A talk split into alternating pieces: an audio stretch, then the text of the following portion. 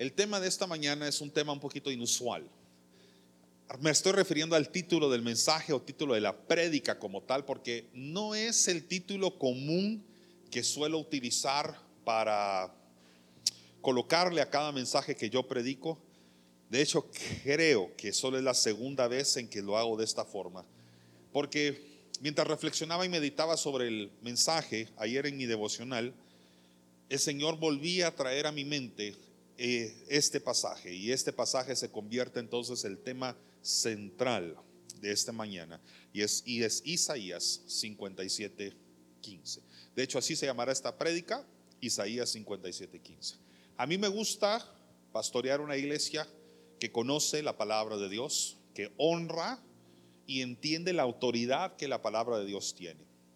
Así que tal vez tú conocías el versículo cuando lo lea en unos instantes, pero mi intención es que se grabe en tu mente y en tu corazón y que traiga rema, que sea una revelación de lo que Dios quiere hacer, de lo que quiere planear para tu vida y que lo puedas entender y poner muy bien en práctica. Así que el tema de esta mañana se titula Isaías 57:15. Ya lo vamos a leer. Pero para poder entender Isaías 57:15, tenemos que ir de primero a Apocalipsis 1:8. Los versículos aparecerán en la pantalla por si usted quiere seguirnos allí. Este pasaje de Apocalipsis es muy conocido por la mayoría de nosotros. Dice así, yo soy el alfa y la omega, principio y fin, dice el Señor, el que es y que era y que ha de venir, el Todopoderoso. ¿Cuántos creen esa verdad? Mire, esto es una de las de los pasajes bíblicos más fuertes, más poderosos, más proféticos y más reveladores de lo que es el Señor para nosotros. Él dice, yo soy el alfa y soy la omega. Y la revelación de lo que es alfa y omega viene acto seguido, principio, que es el alfa, y fin, que es la omega. Así dice el Señor, el que es, el que era y el que ha de venir. Algo hermoso de este pasaje, en la primera parte, es que Jesús nos revela que Él no solamente está en los principios, Jesús también está en los finales. Él está al principio de la palabra y está al final de la misma. Está en el principio de tu vida y está al final de tu vida aquí en la tierra. Jesús mora en la eternidad. Cuando Él dice que está en el principio y el fin, que Él es el principio y el fin, se refiere que Él no se sujeta al tiempo. Jesús está sobre el tiempo que nosotros conocemos. Su autoridad, su presencia sobrepasa el tiempo humano. Jesús no tiene un pasado, un presente y futuro. Él es el pasado, Él es el presente, Él es el futuro. El que fue, el que es y el que ha de venir. Esto es la omnipresencia de Dios. Todos digan omnipresencia. Grabes esa palabra en su mente y en su corazón. Usted sabe que Aquí exaltamos los tres atributos de Dios, la omnipotencia también, la omnisciencia de Dios, pero hoy quiero referirme a la omnipresencia de Dios. ¿Qué es la omnipresencia de Dios? Véalo ahí en la pantalla. Es el método de Dios para estar presente en todos los rangos de tiempo y espacio. Diga tiempo, por favor. Ahora diga espacio. Nosotros cuando escuchamos la palabra omnipresencia, normalmente entendemos uno o el otro rango. Pero la omnipresencia son las dos cosas combinadas. Dios puede estar en todo tiempo y puede estar en todo lugar al mismo tiempo. Esa es la omnipresencia de Dios. Son, dos rangos de tiempo. Si fuera una fórmula, si me la pueden colocar ahí, no sé si está, la omnipresencia es igual a tiempo más el espacio. Tanto uno como el otro tienen que ver con la omnipresencia de Dios. Dios puede estar en cualquier momento, puede estar en cualquier ciclo, etapa de la historia, del presente y aún del futuro. Y puede moverse simultáneamente. Mientras se mueve a través del tiempo, se mueve también hacia cualquier lugar donde Él quiera. Él puede estar en Guatemala en el pasado, puede estar en Guatemala en el futuro. Él está en el reino de los cielos, es un reino que no se sujeta al tiempo de los hombres, es una dimensión completamente sobrenatural. Por eso es difícil entenderlo desde la física, porque la física es una ciencia exacta. Y aunque a mí me gusta mucho la física, esto es muy diferente porque es metafísico. Meta significa más allá. Es metafísico, va más allá de lo que nosotros en el mundo físico podemos llegar a comprender. Así es Dios. Por eso es muy difícil en nuestra naturalidad, nuestro tiempo aquí en la tierra, nuestra carne y nuestros huesos, poder llegar a entender y comprender lo inmenso que es nuestro Dios. Él es omnipresente. El que fue, el que es y el que ha de venir. Ese es nuestro Señor Jesús. La omnipresencia de Jesús. Ahora, ¿cómo es que Él puede habitar la eternidad así? ¿Cómo es que Él habita en tiempo y en espacio? Ahora sí, prepárese para el versículo más importante de la prédica de hoy. Vamos a Isaías capítulo 57 y versículo 15, que es el título del mensaje de hoy. Sí, solo sí, se puede ser omnipotente, omnisciente y omnipresente si alguien está sentado donde está sentado Jesús, en el reino de los cielos. Esta verdad se cumple sí, solo sí. Isaías 57, 15 es verdad.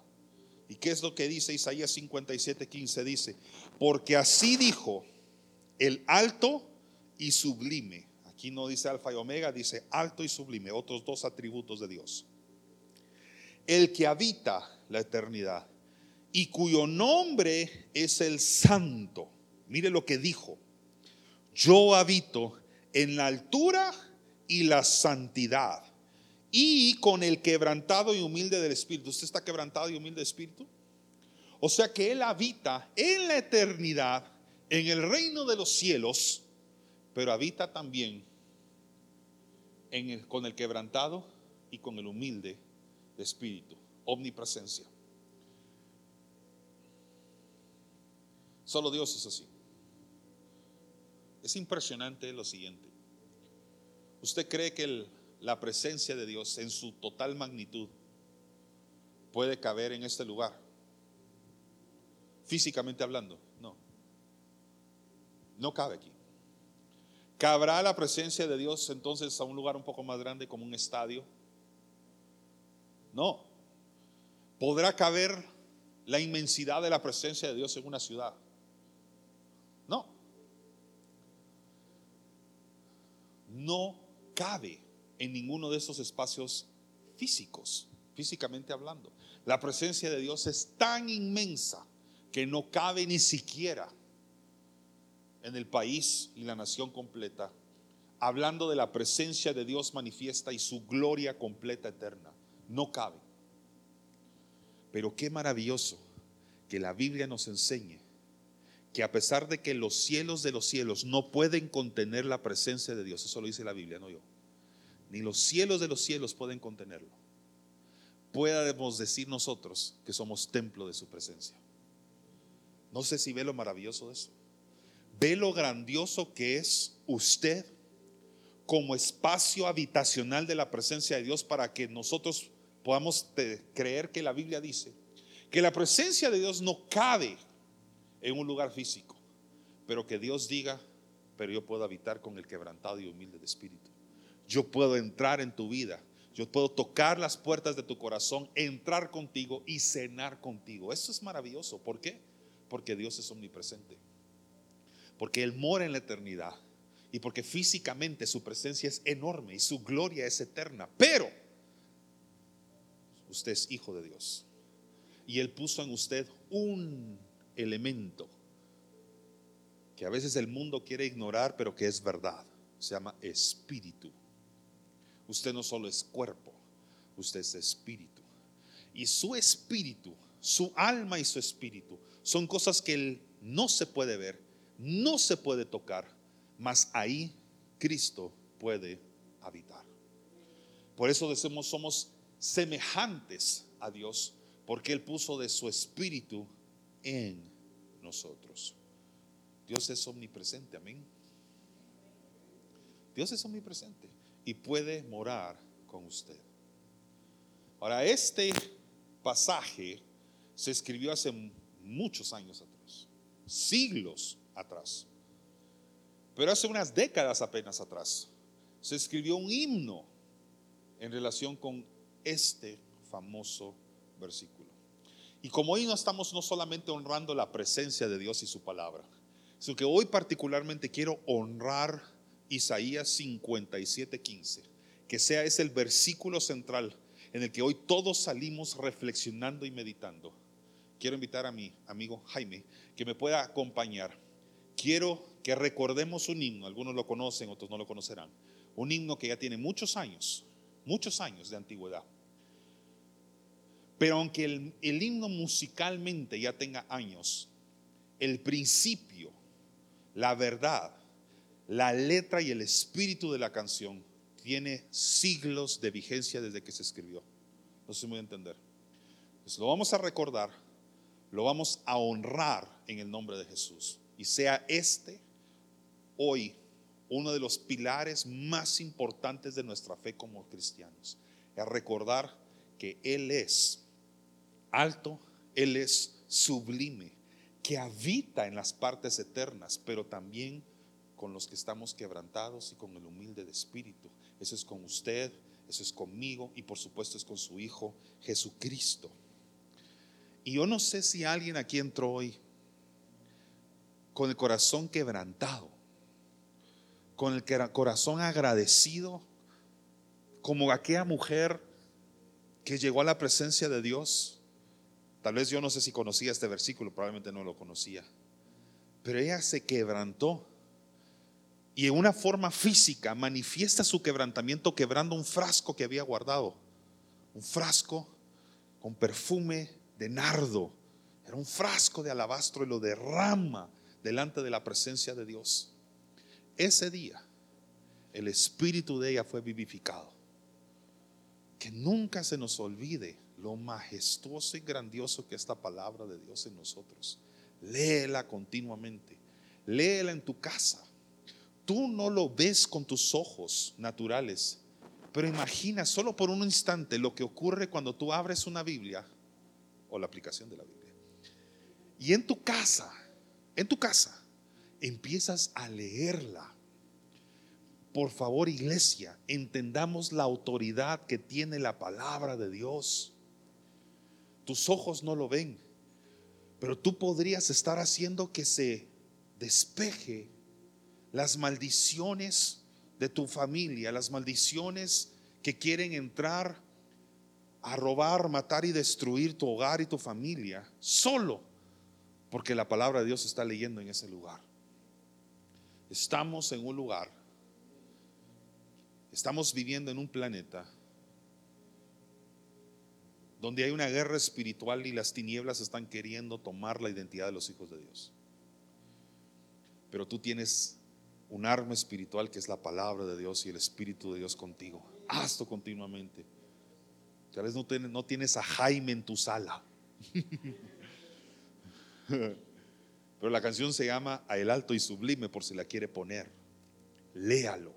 Usted no se imagina lo que usted está invocando. Por favor, no me diga, y esto lo digo con sumo respeto, no para entretenerlo, no me diga que tiene más autoridad juegos espirituales que invocan espíritus malignos, como la Ouija y todas esas cuestiones. No me diga que le puede ceder más autoridad a esas cosas y le tiene más temor y reverencia a cosas como esas o lectura de cartas y cuestiones así y no a la palabra de Dios. No me puede, no, no me puede decir que le da más autoridad y seriedad a esas cosas y no a las cosas del Espíritu de Dios. No puede ser posible. Entonces, ¿cuántas veces no ha venido?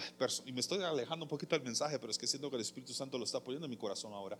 Pero usted no se imagina cuántas veces los pastores tenemos que atender a personas que vienen muy aterrorizadas porque en algún momento se dieron unos minutos de su vida a algo que saben que es totalmente contrario al reino de Dios, como los ejemplos que mencioné hace unos instantes. Entonces vienen atormentados porque obviamente temen que una maldición haya podido tocar o llegar a la vida de ellos. Y por supuesto que oramos, reprendemos si es necesario lo que haya que reprender. Pero esto es lo que casi siempre termino diciendo. Solo les digo, pero usted es hijo de Dios. Sí, me dice la persona. O sea, usted ya le había entregado su corazón a Cristo. Sí, ok.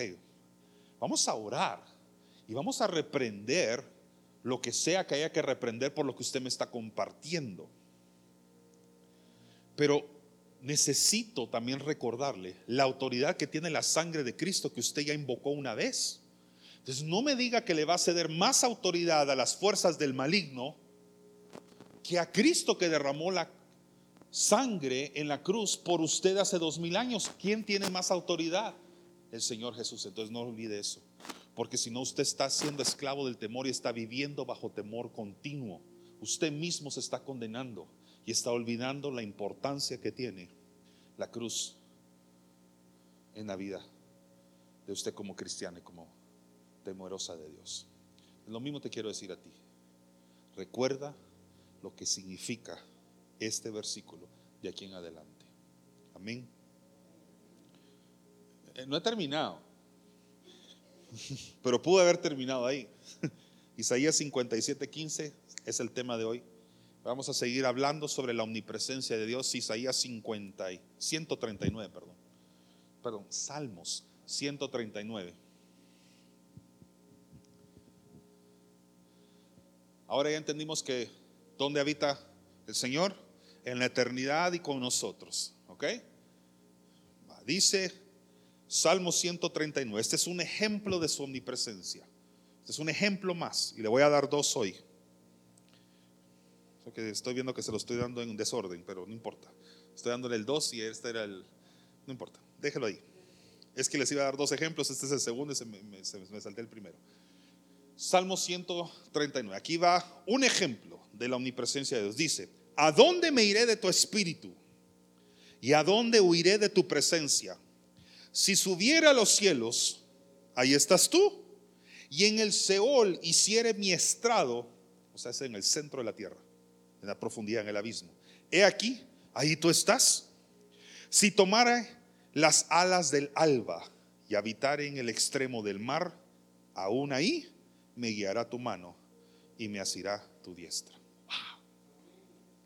La próxima vez que esté frente al mar, lea esto y contemple el alba y las extensiones del mar. Y recuerde, aún aquí me guiará tu mano y me asirá tu diestra. Qué hermoso eso, ¿no? Quiero otro ejemplo. Isaías, ¿dónde está el otro?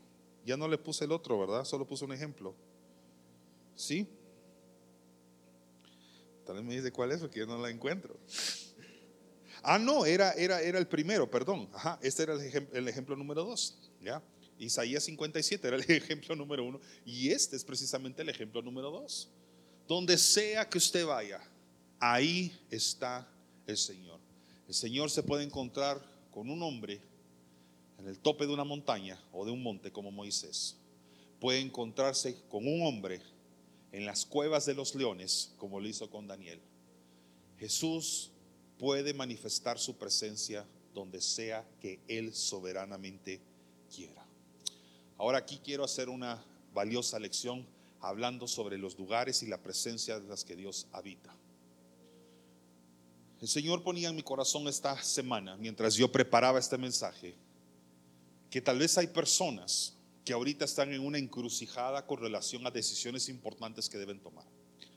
Sobre todo, si tú estás por tomar decisiones importantes en función de un conflicto, una crisis o un problema que tú o tu familia podrían estar atravesando.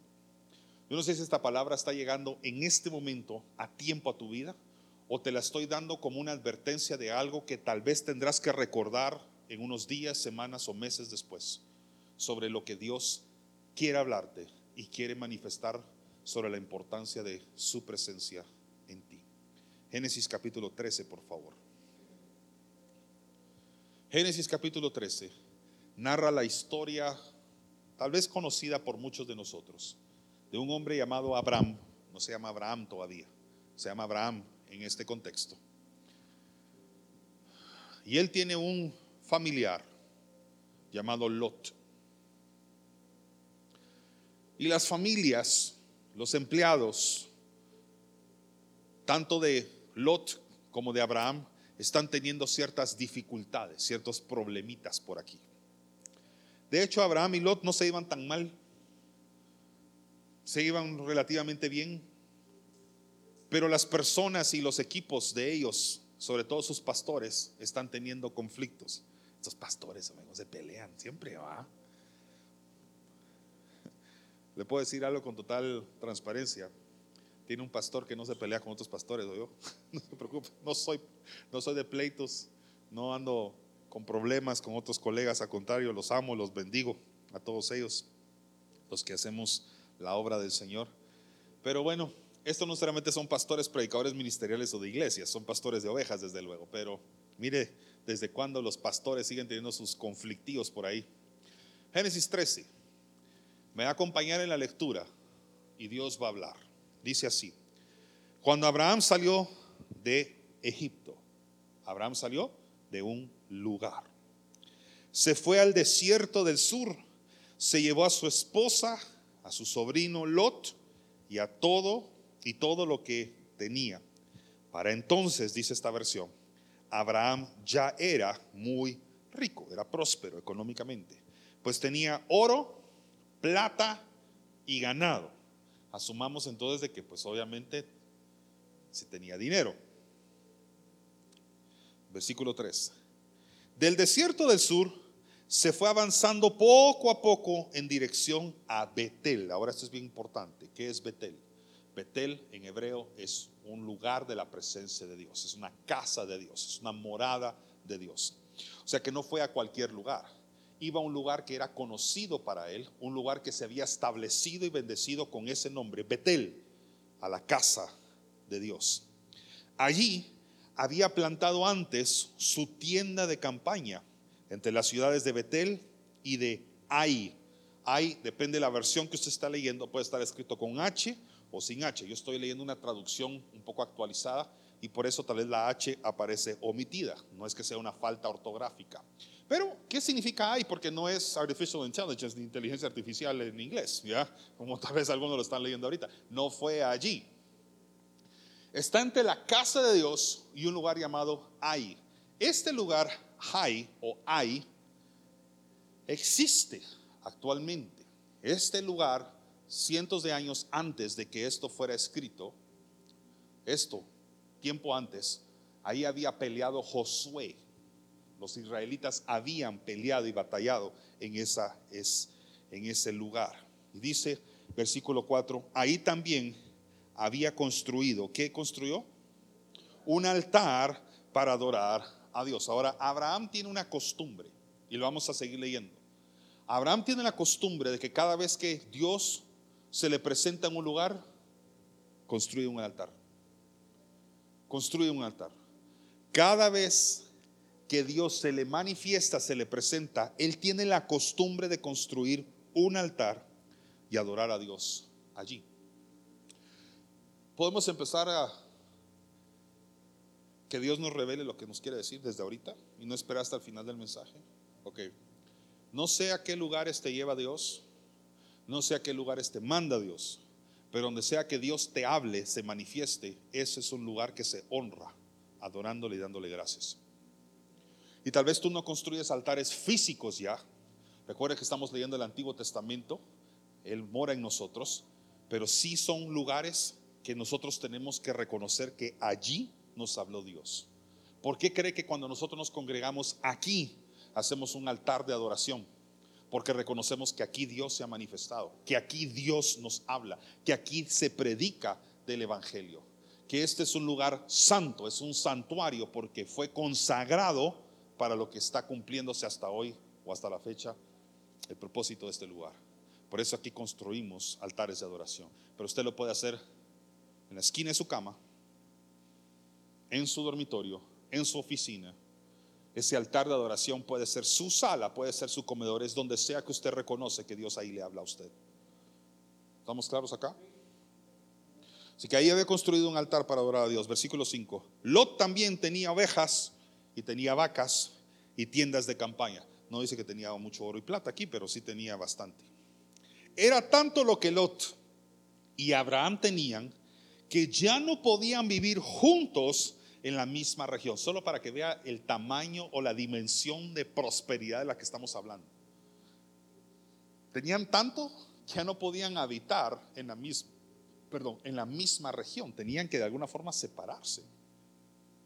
Además, los cananeos, los fereceos también vivían ahí. Y un día hubo un pleito, mire pues, hubo un pleito entre los pastores de Abraham y los pastores de Lot. Yo no era ninguno de esos dos.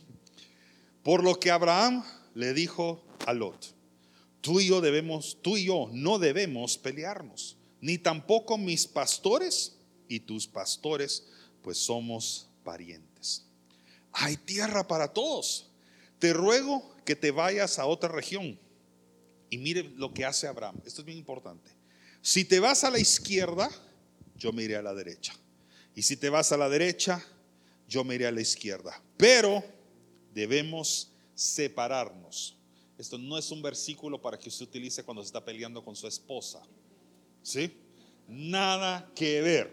¿okay? Esto es para propósitos y fines de lo que yo estoy predicando, sí y solo sí. Si no, alguien va a agarrar esta verdad y se va a ir a su casa y va a decir, mira, te vas a la izquierda, yo me voy a la derecha, a la derecha, a la izquierda, pero debemos separarnos. Así dice el Señor. No, nada que ver. Esto es para propósito de esta historia. Versículo 10. Lot miró a su alrededor, mire pues, y vio que en el valle del río Jordán nunca faltaba agua. Y es que antes de que Dios destruyera las ciudades de Sodoma y Gomorra, todo ese valle hasta Zoar era tan hermoso como el jardín de Edén y tan fértil como la tierra de Egipto. Esta era una de esas tierras en las que usted escupe una semilla de una naranja, la tiran a tierra y años después ahí está el naranjo ahí creciendo, dando sus, sus frutos. Y Lot vio hacia uno de los lados y ve una tierra próspera. Y lo describe tan próspero, tan fértil como el jardín del Edén. Así que podemos imaginarnos que ese lugar era paradisíaco, por así decirlo. Era un spa, era un resort de vacaciones hermoso. Entonces, vuelve su mirada hacia el otro lado y ve un desierto, árido, seco, y dice, me está dando opción para escoger el resort o el desierto. De sus ojos, obviamente, fueron seducidos por lo que alcanzaban a ver. Y dice, pues si me estás dejando escoger, pues quiero el resort llamado Edén. Un hotel que se llama así en la playa del Pacífico, por cierto, llama Edén. No se parece mucho a esto, pero así se llama. Así que lo ve y dice, bueno, me voy al resort. Entonces Abraham, como lo ofrecido es deuda, dice, bueno, entonces te vas para allá. Y a mí me toca pues el desierto árido que tiene acá. Así que, versículo 11. Entonces Lot eligió todo ese valle y se fue hacia el este. Así Abraham y Lot se separaron. Abraham se quedó a vivir en la tierra de Canaán, mientras que Lot se fue a vivir en las ciudades del valle del Jordán, cerca de Sodoma. Los que conocemos la historia de Sodoma y Gomorra, sabemos que tal vez no era la mejor región para vivir. Pero a los ojos de Lot sí se miraba como una tierra deseable, una tierra atractiva. Sigamos. Abraham, perdón, después que Abraham se separó de Lot, Dios le dijo, Abraham, allí donde estás, levanta la vista y mira hacia el norte y hacia el sur, hacia el este y hacia el oeste.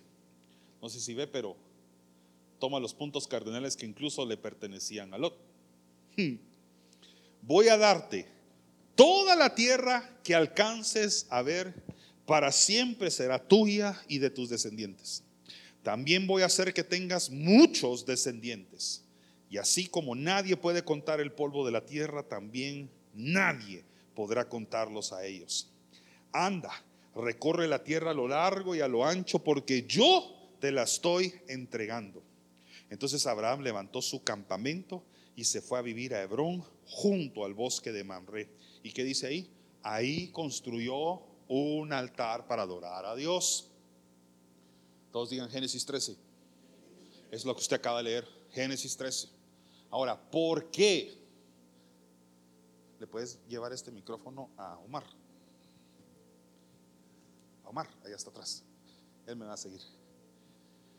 ¿Por qué Génesis 13 tiene vigencia? Génesis 13 está escrito porque hay un Génesis 12.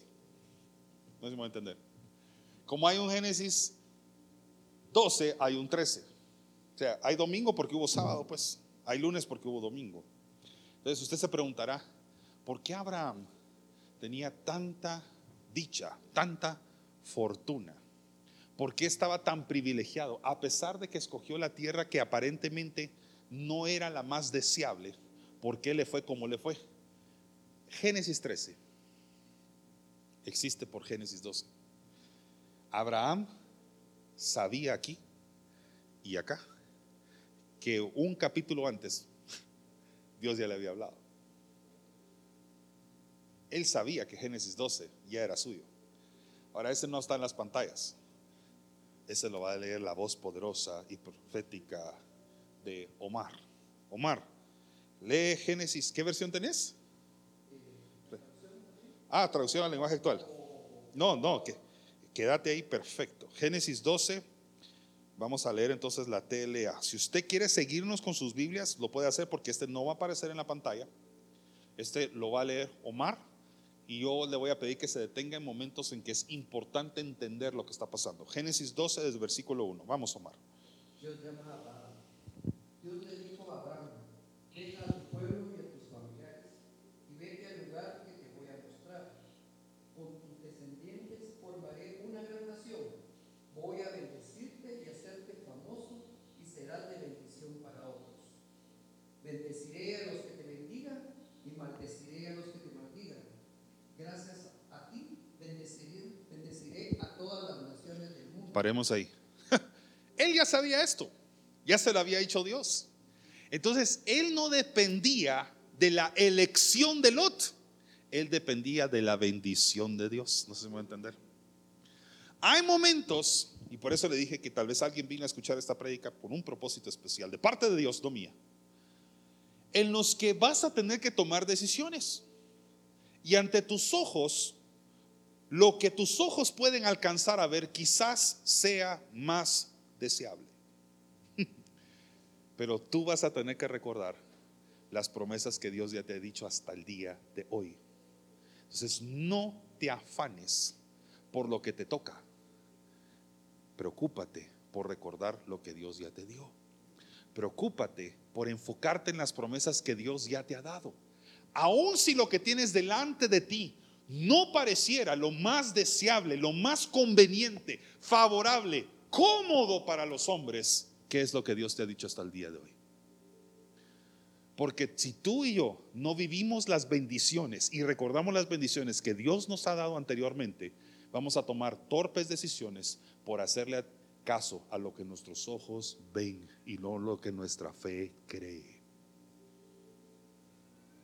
Andamos por fe y no por vista. ¿Qué es entonces la fe?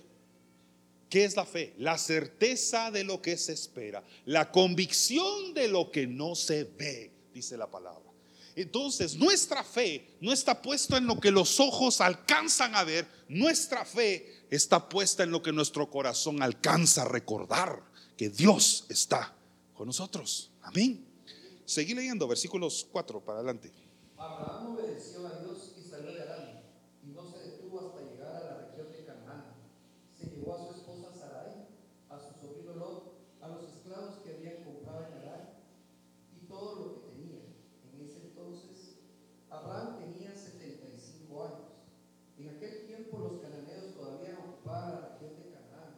Abraham recorrió toda esa región y llegó a Siquem, donde está el árbol de Moré. Allí Dios se le apareció y le dijo, todo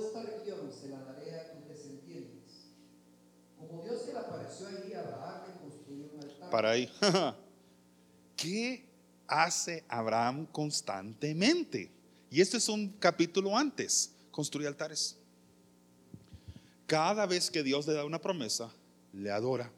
Cada vez que Dios muestra su fidelidad y su compromiso con Él, lo adora. Entonces, ¿qué podemos aprender familia hermosa que está aquí hoy? Cada vez que Dios te hable, se manifieste, te recuerde cuánto te ama y las promesas que te ha dado, alábele, adore al Señor, construya un altar en ese lugar.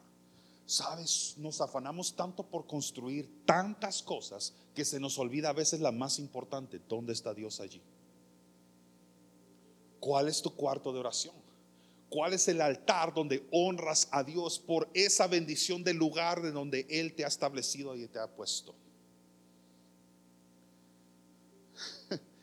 ¿A cuántos Dios les está hablando? A mí me estaba hablando mucho en este mensaje. A mí me estaba hablando mucho. Entonces, a manera de testimonio, por si le sirve a alguien, ya que todos somos parte de este lugar, de esta iglesia, déjame decirte cómo es que nosotros nos establecimos aquí, aquí donde usted está sentado ahorita. Este lugar no era a los ojos deseable para ningún pastor. O sea, gracias a Dios usted ya conoció la cabaña como la ve. Porque muchos de ustedes, si los hubiera traído tal vez hace cuatro o cinco años, si les hubiera enseñado el lugar, me hubiera dicho, pastor, ¿dónde nos va a meter usted, hombre? ¿Qué es este lugar? Había chatarras, máquinas por todos lados, diésel, gasolina, combustible, ¿cómo se llama? Eh, aceites, lubricantes por todos lados. Estaba lleno de insectos, animales, telarañas por todos lados. Las ventanas estaban muchas de ellas rotas, sucio. El parqueo era inhabitable, estaba lleno de camiones y cuestiones ahí parqueadas. No sé si eran chatarros, se podían arrancar, no sé, pero parecían más chatarra a mis ojos. Pero la madera, sí, todo. Usted hubiera entrado acá y hubiera dicho, pastor, no, hombre, si quiere seguimos buscando. Mira, ahí en el Marketplace hay unas bodegas muy lindas, lindas, nuevas, listas para usarse. Pero aquí Dios me habló. Y no sé cuánto tiempo. Porque si algo le puedo enseñar de los capítulos que estamos leyendo del Génesis, Abraham iba donde Dios lo mandaba. Yo no sé si estaremos aquí tres años, cuatro años, ocho años, no me importa. Solo sé que voy donde Dios me llama. Y donde Dios nos llamaba como iglesia, año tras año, ahí levantábamos un altar de adoración porque Dios ahí se manifestaba a nosotros. Este lugar ha tenido, perdón, esta iglesia ha tenido distintos lugares lo importante es que cada lugar donde hemos ido, ahí hemos levantado un altar de Dios. Pues puede ser que tú te has tenido que mudar una y otra vez. Ese tal vez es un asunto que está hasta fuera de tu control. Lo importante no es la mudanza. Lo importante no es el movimiento. Lo importante es construir un altar a donde sea que Dios te lleve en el tiempo que Él quiera. Tus traslados, tus idas de lugar a otro, son oportunidades que Dios te está dando para ser agradecido y manifestar tu adoración a Él. Y levantar una adoración a Él donde sea que tú estás siempre, siempre. El que habita en la eternidad y con el quebrantado y humilde del Espíritu. Ese es el Señor. Amén. Entonces Génesis 13 está escrito porque Génesis 12 se había escrito obviamente antes. Entonces, Abraham está ahora, Abraham, perdón, está con Lot y le dice, presta atención, porque con esto voy a terminar. Escoge. Si te vas a la izquierda, me voy a la derecha. Si escoges la derecha, me voy a la izquierda. Abraham se da la vuelta y dice, ahí está el resort. Ahí está todo verde, fluyendo. Nunca falta agua. Yo me voy por allá. Entonces, Abraham en su mente y su corazón dirá, puede escoger cualquier área. A mí Dios un capítulo antes me dijo que me iba a bendecir. Así que mientras Lot puso su fe en la tierra, que iba a cuidar de él, Lot puso su fe en Dios, que iba a cuidar de él. Familia, no le ponga atención, no le ponga fe a los trabajos, a las empresas. Póngale fe a Cristo que va con usted a donde sea que está yendo porque usted bajo, va bajo la bendición de Dios. No es el trabajo el que le da de comer. El trabajo lo dignifica y estoy de acuerdo. Quien le da de trabajo a un hijo de Dios, quien le da de comer, perdón, a un hijo de Dios, es nuestro Padre Celestial. Entonces yo no sé si usted hoy vive aquí y después vive allá, si usted hoy trabaja aquí y después Dios lo mandó para acá, no preste atención a lo que sus ojos alcancen a ver. Preste atención a lo que Dios le ha dicho hasta hoy con los años de vida que usted tiene. Aférrese esas promesas. Ocupamos este lugar creyendo no lo que nuestros ojos miraban, sino lo que Dios nos había dicho y nos había prometido años antes de ocupar este lugar, sentado nosotros en un lugar de la zona 13, un profeta se nos acerca a mi esposa y a mí y nos dice, ustedes ocuparán, desperdicio dijo, ¿verdad? Lugares que han sido desperdiciados. Y los veo a ustedes, era una persona norteamericana, no conocía Guatemala, era su primera vez aquí. Y dice, los veo a ustedes en la cumbre o arriba de una montaña. Y ahí Dios los va a poner para resplandecer, para hacer luz a las personas. Eso fue en un 2000, hoy voy, 12 creo yo. Por ahí. Mejor no voy a decir el año exacto, pero por ahí. Y aquí lo ocupamos en el 2019. Las promesas de Dios tienen no solo vigencia, sino garantía de cumplimiento. Cuando Él quiere, se van a cumplir.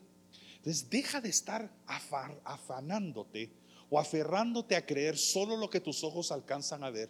Y no importa si a ti no te tocó la mejor parte, la mejor opción, la mejor oferta, sea agradecido donde tú estás. Sé agradecido. Sé agradecido. Porque tiempo después todo lo que Lot alcanzó a ver fue destruido por el juicio de Dios. Entonces lo que hoy tus ojos ven como lindo, atractivo, paradisíaco, ante los ojos de Dios puede tener una calificación muy diferente. Tú ve a donde Dios te manda. Y no importa si tienes que ser un reconstructor de ruinas o de casas caídas, para los que escucharon esa prédica la última vez. Tú fuiste llamado tal vez a reconstrucción, reedificación. No te afanes si ahorita no tienes recursos para construir, tal vez Dios te está mandando a reconstruir. No importa, mantén tus mirada en Cristo. Amén. Voy a terminar con esto. Pueden ponerme por favor Salmo 139.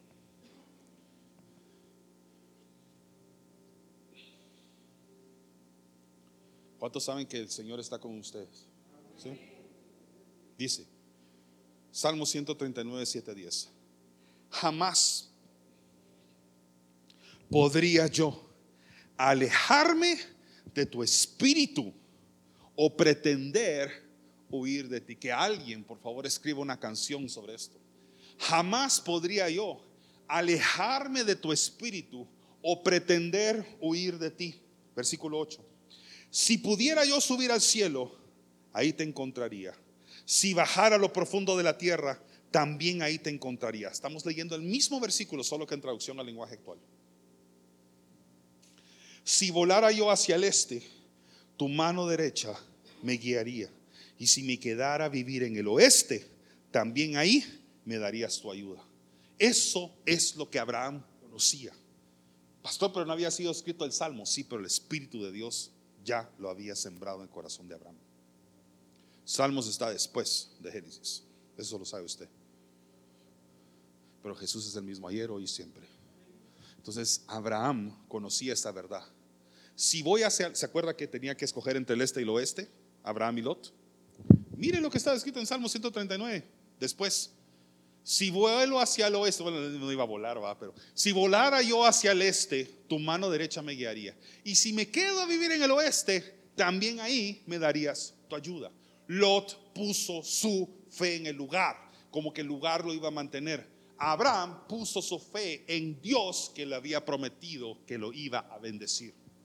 La bendición va con aquellos a quien Dios ha bendecido. La bendición no se queda atrás si usted sigue adelante, la bendición lo persigue, lo sigue donde usted va.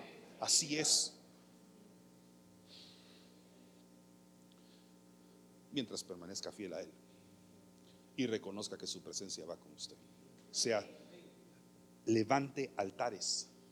Entonces, ¿cuál es la clave, pastor? Levante altares para que cuando usted se mueva, la presencia de Dios es invocada en los altares de adoración.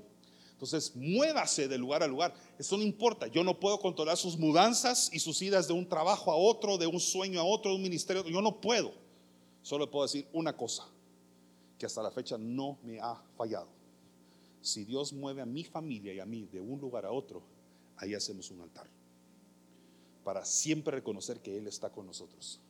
Que su columna de fuego no nos deja que su nube, Shekinah, siempre está con nosotros.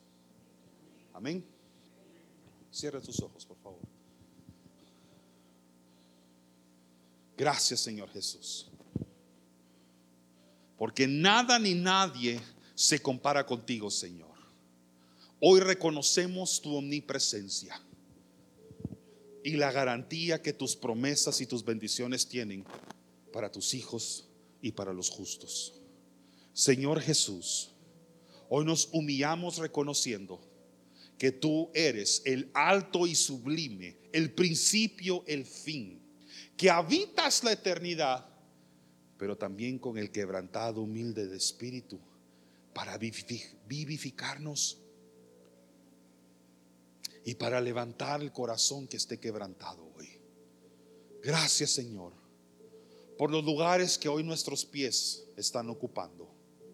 Nuestra iglesia, nuestro hogar, nuestra casa, nuestro empleo, nuestra empresa, nuestro ministerio. Y aún Señor, si tú hasta la fecha nos has tenido de lugar en lugar, región en región, nación a nación, queremos siempre, Señor, aprender lo que Abraham hacía. No importando el lugar donde él fuera, siempre recordaba dos cosas las promesas tuyas y levantar un altar de adoración a donde sea que fuera movido. Así que hoy, Señor, en el nombre de Jesús, reconocemos que tu presencia está con nosotros, que queremos llevar un estilo de vida de fe, donde no somos movidos por lo que nuestros ojos alcanzan a ver como le ocurrió a Lot, sino que somos movidos por lo que en nuestro corazón hemos aprendido a creer, que es en tu palabra. En el nombre del Padre, del Hijo y del Espíritu Santo, bendigo a toda persona que haya escuchado este mensaje, que necesitaba un recordatorio firme y contundente de cómo Dios te ha hablado hasta este momento a ti y a tu familia. Aquí hay personas escuchando este mensaje que son fruto de bendiciones de sus padres, de sus abuelos o de hasta sus bisabuelos Recuerda que las promesas que tus padres recibieron todavía están vigentes en tu vida. Tú eres fruto de que alguien creyó en la palabra de Dios. Y si tú estás sentado acá o escuchando este mensaje y dices, tal vez no son mis padres, bueno, tal vez eres tú. Tú eres la semilla con la que Dios va a comenzar. Una generación de bendiciones. Tal vez tú eres la semilla quien Dios está levantando y llamando para empezar una nueva generación de bendiciones de terceras y cuartas generaciones. Así que prepárate para ver la gloria de Dios. Prepárate para ver la presencia de Dios. Para sentir la presencia de Dios. Para ser un embajador de su presencia donde sea que tú vayas. En el nombre poderoso de Cristo Jesús. Todos decimos.